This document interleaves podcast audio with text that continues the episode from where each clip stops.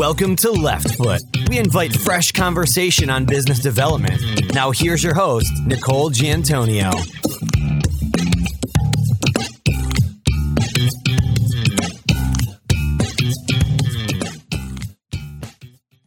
Hello, listeners, and welcome to Left Foot. Today's guest is a former marketing executive, a lawyer, a professor at the University of Miami, and guest faculty at Harvard Law School's executive education program. She spent more than a decade researching the evolving legal marketplace. In her book, Legal Upheaval, she provides powerful evidence that collaborative innovation is the new value equation in law. Michelle DeStefano, welcome to Left Foot. Thank you so much, Nicole. It's a pleasure to be here. Michelle, your book explores the gaps that exist between what clients say they want from their lawyers and what lawyers are delivering. Can you elaborate on those differences?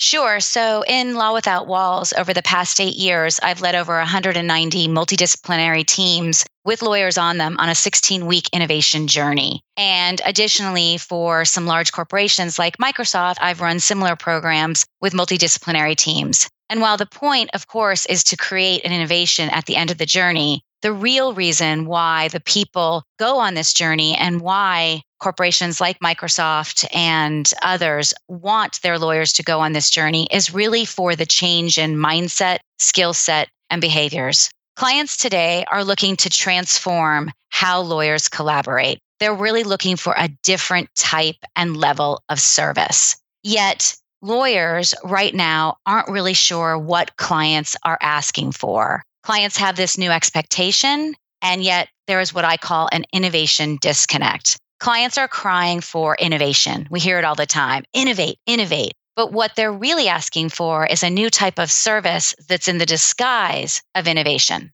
That's an interesting point because we do hear innovation. We definitely push people to define it. What is the disconnect? How would you suggest resolving it? Where have you seen it resolved that could possibly act as an example for our audience? Well, right now, one of the disconnects is that clients' call for innovation is a bit vague. So, for example, when a, there's a request for innovation, it's not really been being made clear what do you mean by innovation. Second, as I mentioned earlier, what I really think clients are asking for is the mindset, skill set, and behaviors of an innovator. What do I mean by that? I mean skills like empathy, self awareness, humility, an emphasis on problem finding versus problem solving. If you look at the DNA of an innovator, if you read Clayton Christensen's book on the DNA and qualities of an innovator, those qualities, observing, networking, experiencing, questioning, associating, those are the qualities that clients today want from their lawyers. And in some ways, are skills that lawyers haven't honed and are not necessarily the ones that make us really good at our jobs. Can you give us an example of where you've seen this play out successfully, where you've seen a group, either an in house legal department that has embraced it in the ranks of their practicing lawyers, or possibly an in house legal department who has embraced it in the legal operation side and has taken that back to their partners that are more in the executing matter end of the business? Well, I've seen it many, many times in Law Without Walls. So, the way Law Without Walls work is it's team based, and these teams are led by lawyers. And on the team, we've got business professionals and entrepreneurs, and we have academics, and we have two to three law and business school students. And many, many, many lawyers have been through this journey. And of course, they started with the idea that, well, we're going to create a solution to a problem. We're going to create an innovation that's going to change the world. And what many have come back to me to say is my team back at my office, at my firm, or in my department has asked me, What have you done with Craig? You know, what have you done with Caroline? Meaning, I approach my work differently. I ask different questions. I listen in a different way and I approach problem solving and problem finding in a different way. So, the beautiful thing about change is that it really does start with the individual and then move out to affect the corporations and the departments on the whole. So, a lot of people that have been through Law Without Walls are running their departments differently. There are people that used to be law firm lawyers that are now heads of operations at corporations and instilling design thinking and legal processes in the departments to try to make them more efficient. A specific example, if you want one from a team where they focused on empathy and understanding the user and concept visualization and strategic business design. A year ago, Pinsent Masons sponsored one of the Law Without Walls teams with a client, Cicero Bank. And what they found was the banks were facing a growing number of consumer complaints through the lending process and they were struggling to prove that they had actually complied on time. And they were paying a lot of penalties unnecessarily because the bank actually had complied, but they were unable to prove it. And consumers were making complaints. So one might think that the solution to that problem, that was the problem posed to the team, would be something that would help the bank out, right? How are we going to get the bank to either prove compliance or become more efficient at uh, proving that they complied or you know some other solution that would be very bank focused. And this team through the process studied not only the we always say in law without walls there's two sides to every story. So of course yeah the bank's upset. They're getting all these complaints and actually they were complying but we said go talk to some of the consumers and what they found out was that the consumers were signing contracts without understanding the terms. They were confused and frustrated and angry, and they were making complaints not necessarily because the bank hadn't complied, but because they didn't feel like they understood the process. The bank, on the other hand, felt like, well, wait a minute, we did everything we were supposed to do. We dotted our I's, we checked our, you know, we crossed our T's, we did what we were supposed to. And so by defining the target audience from both sides, the solution they came up with was one in which it became an educational tool for the consumer and at the same time, a proof of compliance for the bank. In that example, was it bringing to light for the business that we did comply and that we were executing from a legal or compliance perspective, but there needed to be more of a business strategy link? Absolutely. I spent almost eight years in marketing and advertising at Leo Burnett and then marketing at Levi Strauss and Company. And that experience has helped me so much as a lawyer because it gives me that business perspective. So the original challenge was written from a legal point of view, from a compliance point of view. And it was very bank focused, as it should be. I mean, Cicero was Pinsent Mason's client. Yet it wasn't until the team stood back and took a more strategic and business minded view that they were able to see a solution that could work for both parties and help the bank help their consumer, which wouldn't just help the bank with their legal issues, but also in the loan process, which is a major plus. One of the reasons why I developed Law Without Walls is because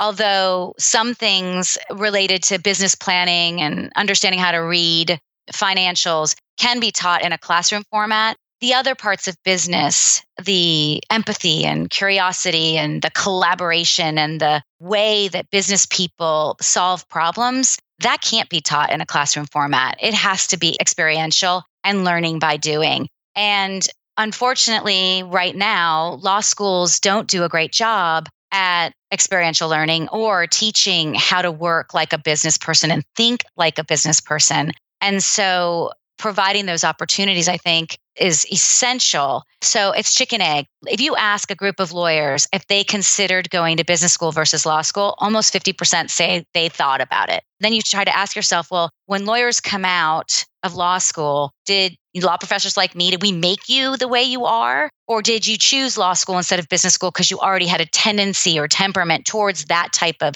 complex problem solving and working? And what I think the ultimate professional is going to be able to do both. They're going to have the experience and skill set and mindset to collaborate like business professionals, but also the complex problem solving and thinking skills of a lawyer. I know in business school, we did workshops where we were working on cases and not legal cases, of course, but business cases. And we would have a finance major and an investment major and a marketing major and a general business major, we would all work as a team. Is that how you're educating the lawyers that are going through your program? I'm assuming that's what Law Without Walls is focused on is that kind of work, but in an a practical uh, situation. How is that translating to your students? First, I teach with Scott in the Harvard Law School's Exec Ed program and have co written a case that we use when I teach innovation and collaboration and design thinking as it relates to business development. And Scott Westfahl and David Wilkins' program at Harvard Law School is designed to do exactly what you said teach those skills that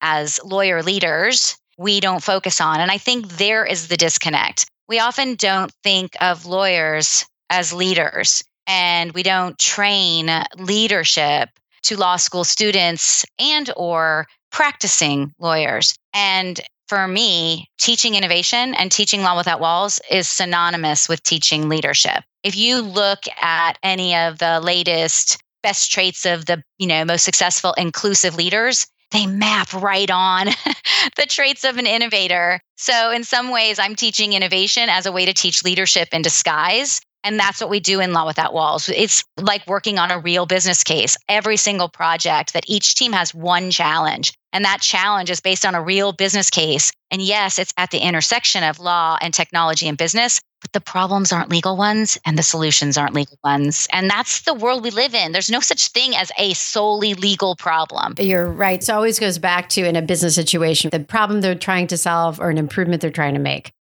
And now a word from today's sponsor. Today's episode is brought to you by Audible. Audible is offering our listeners a free audiobook with a 30-day trial membership. Go to audibletrial.com backslash left foot and download a free title to start listening. That's audibletrial.com backslash left foot. Your book really focused intensely on this whole innovation question and how law firms and lawyers are looking at implementing innovation. Can you talk about some things that are practical that our listeners can use that can start the conversation, whether they're in house lawyers that are listening saying we need to do a much better job of both talking about how we're going to change or innovate and then implementing it. Are there some practical things that our in house lawyers can learn about, or our firm lawyers can say, I know there's a program like that going on here at our firm. I should get involved. What are those things that a lawyer listener could be doing? Well, the first thing I would say is that everyone always says that there's no I in team. I'm sure you've heard that before. And what I always say is there may not be an I in team, but there's two I's in the word innovation. And the first step we can take as lawyers is to keep an eye, like E Y E, like our eyeball, on the letter I's in innovation. And I have a chapter coming out in a new book that I'm co editing with Guenther Dobrauz called New Suits that's exactly about this. And what I mean by that is, as lawyers, one of the eyes is our identity. We identify as lawyers. And as lawyers, there are things that we're required to do. For example, innovators are supposed to be risk takers. We're supposed to have audacity. Lawyers are supposed to are risk averse because we're supposed to help identify and prevent risk. So, I mean, I could list a laundry list of situations where some of the traits of an innovator completely contradict the identity of a lawyer and our role as a lawyer. Yet, as you say, our clients want us to do both. They want us to know our little area of law to the level of expertise we do if we're an outside lawyer, but then they want to help us help them wrap it up in business language and serve it up in less than one page with a real point of view back to the client. And so just keeping in mind that our identity as a lawyer is actually something that prevents us from innovating and collaborating helps us. Just like in cognitive bias, knowing that it exists is a step forward. It isn't the solution. So that's one eye. And then the other eye in innovation is intrinsic motivation. Daniel Pink talks a lot about this in his various books. So do a, a, lot of other people. And this idea of intrinsic motivation, what motivates us. And lawyers get paid to be accountable for the work they do as an individual, generally, as opposed to compensated for collaboration. So, understanding that our identity and our own intrinsic motivation and the way that we are compensated is actually in contradiction to collaborating and innovating is the first step towards making some change. The second thing I'd say is almost 20 years ago, a guy named Chris Avery wrote a book called Teamwork is an Individual Skill. And that is the one thing that everybody forgets. Chris Avery says something like, you know, if everybody entered every team meeting thinking they were the ones solely responsible to make sure that this teaming experience and collaborative experience went well, that everything would go so much better. But if teamwork truly is an individual skill, that means every lawyer needs to go find a way to hone some of those skills. The reality is, we all get worse at the skills. So when I was in my 30s, I was better at giving and receiving feedback. I was probably a better leader and a better mentor than I am today when I'm, I'll just say in my 40s. Okay, we'll just leave it at that. And so going to a Harvard Law School executive education course or, you know, coming on a journey like Law Without Walls and sponsoring a team and actually spending time working on those skills, every lawyer should be doing that. You can't even think about innovating if you're not doing those first those two things. And then the third thing I'd say is to think small. The number one problem with the word innovation is that everyone thinks it's pow, bam, you know, TNT.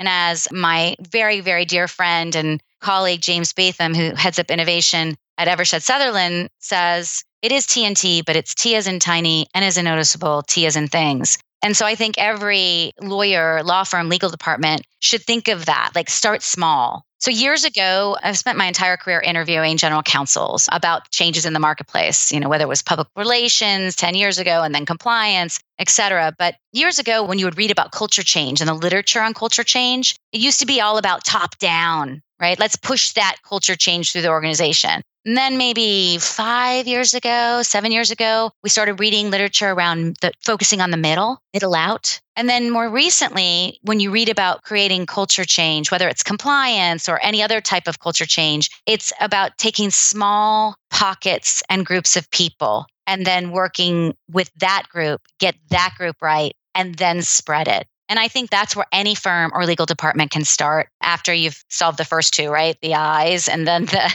teamwork's an individual skill, and just pick one small group to do it. So I think it's great that firms, for example, are reorganizing by industry group. Great idea. But to take a massive firm and make that huge of a reorganization and expect behavior and mindset change at the same time is a lot. Just start with two and get a client involved and make some progress. In my book, I call it the bonfire approach, which Chris White, who is uh, heads up innovation at a firm in the UK, said he likes to start bonfires. And I was like, Chris, I love that idea because that's what I believe in. And the bonfire approach is, and I know that bonfires are not PC anymore because they ruin the environment. I'm an 80s girl. We had bonfires on the beach. When you see a bonfire, you want to go over it there and you want to roast a marshmallow. So if you create small little bonfires, I think that's how you start to create innovations and create a culture of innovation. How are we doing? How are we doing on the maturity scale? How are we doing as an industry to say we are on this road to change? We're embracing it. You know, what's your perspective?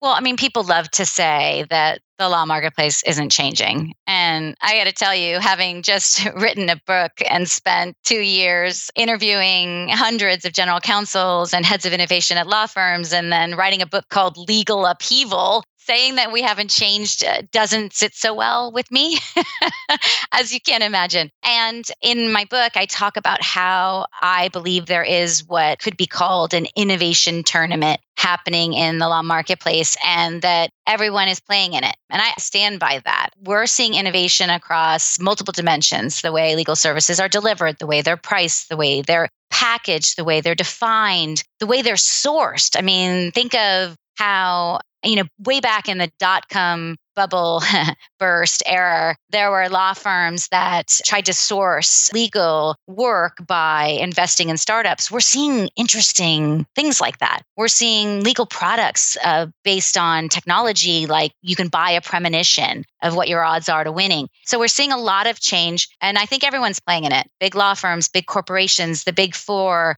alternative legal service providers, which I know no one likes to be called that, law companies. And so we are seeing a lot of change. It's just that in the legal marketplace is still growing and not everybody's piece is as big as growing at the same rate. The slice of the change though is still really small compared to the entire legal market universe. So I like to say that, you know, the sky is not falling we are changing and we're keeping an eye on it, right? It's not innovation in the disruption, Clayton Christensen sense. And it's not chicken little. I mean, the sky is not falling. And I have high hopes that as a marketplace, lawyers and law professionals like you working together, if we're keeping an eye on what's happening, that we're going to create lots of more types of innovations and changes and that the marketplace will continue to grow, as will our definition of what is law and also what is innovation. I always say it's a great time to be a lawyer because it's not that hard to be innovative, right? So we're changing, but we haven't changed that fast. So, yeah.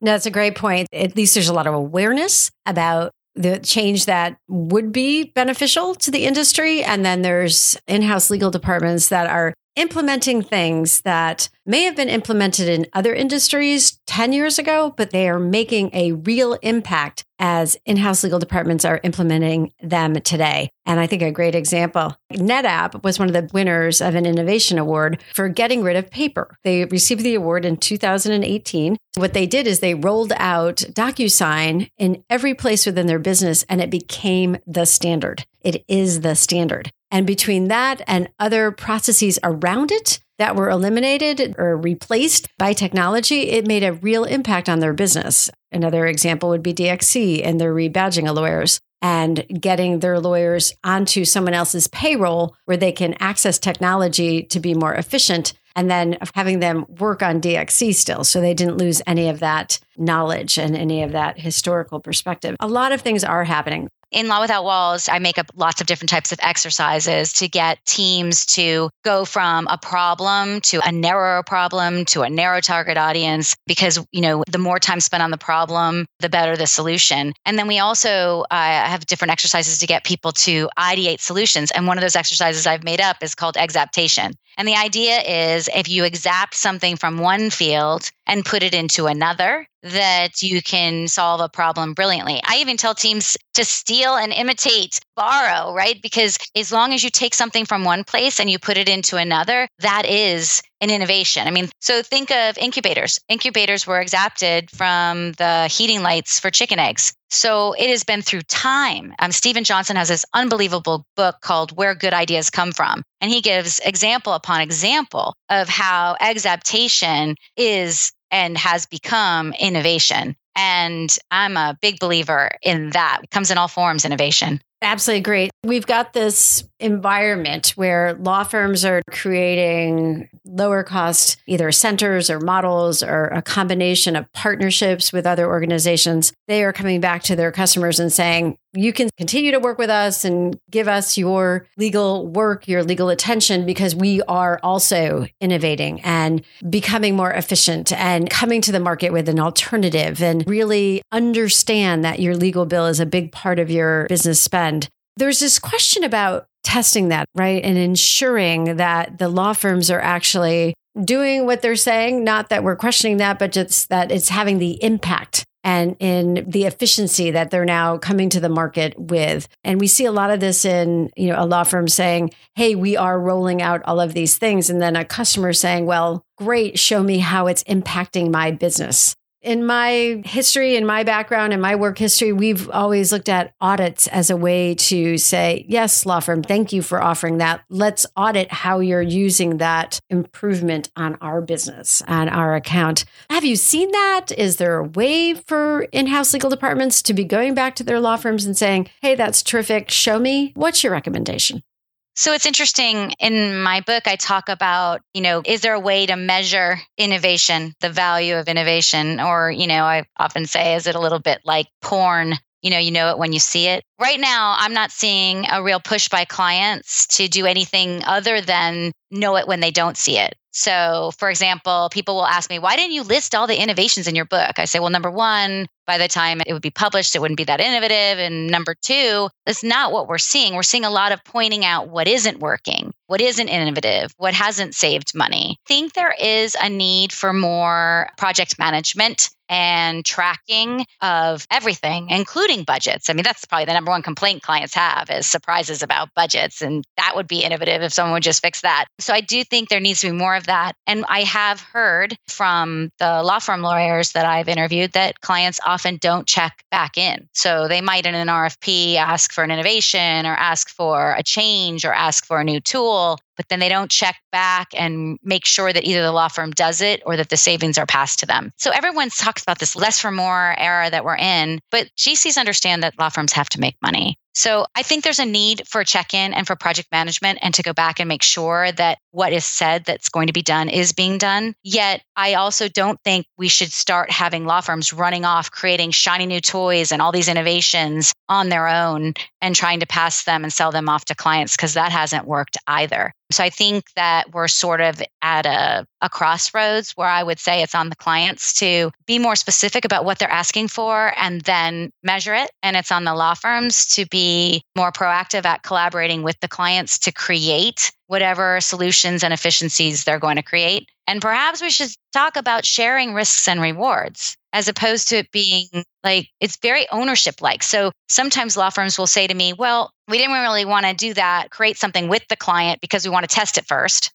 I get that. Or we didn't really want to create it with the client because then who owns it? So it's a very lawyer like way to look at collaboration and business development. I get it, it could be worth a lot of money. So I don't think I have an answer to your question other than I think it's time people start focusing on that question that you asked. The non answer is fantastic because it is really in line with a lot of the thinking that we're seeing or the actions we're thinking out there around partnership. And we're starting to see, you know, the legal tech companies get involved with the service companies. And we're seeing law firms partner with these other players in the marketplace. And I think a good example, I mentioned Axiom earlier and Priori and, and all of these companies that are out there on that flex lawyer space that are allowing law firms to flex as their needs increase and decrease around team members. And that also goes for technology and for services. I'm hopeful that partnership becomes one of the answers that goes along with that. Michelle, this interview has been like reading your book, page turner for me and people in the space that are saying there are people out there talking and teaching and educating and planting the flag for this change that's occurring in the industry. First off, thank you for sharing all the great content. No, thank you. I mean, writing a book is i have three children and i always say writing a book was like having a fourth child and believe me they think that fourth child was uh, was the favored one for the last couple of years so i appreciate you reading it no, absolutely. It was fantastic. And I know our listeners will appreciate everything you've shared. Are there any last points you'd like to share before we say goodbye? No, I think that if you're listening to this podcast, you're already doing the right things and keeping an eye on what's happening in the marketplace and how each one of us can contribute to changing the legal marketplace to be what we want it to be for the future is the right step. So I just really appreciate everyone out there who's listening. Michelle, thank you. It's been a pleasure having you as a guest on Left Foot. Thanks, Nicole.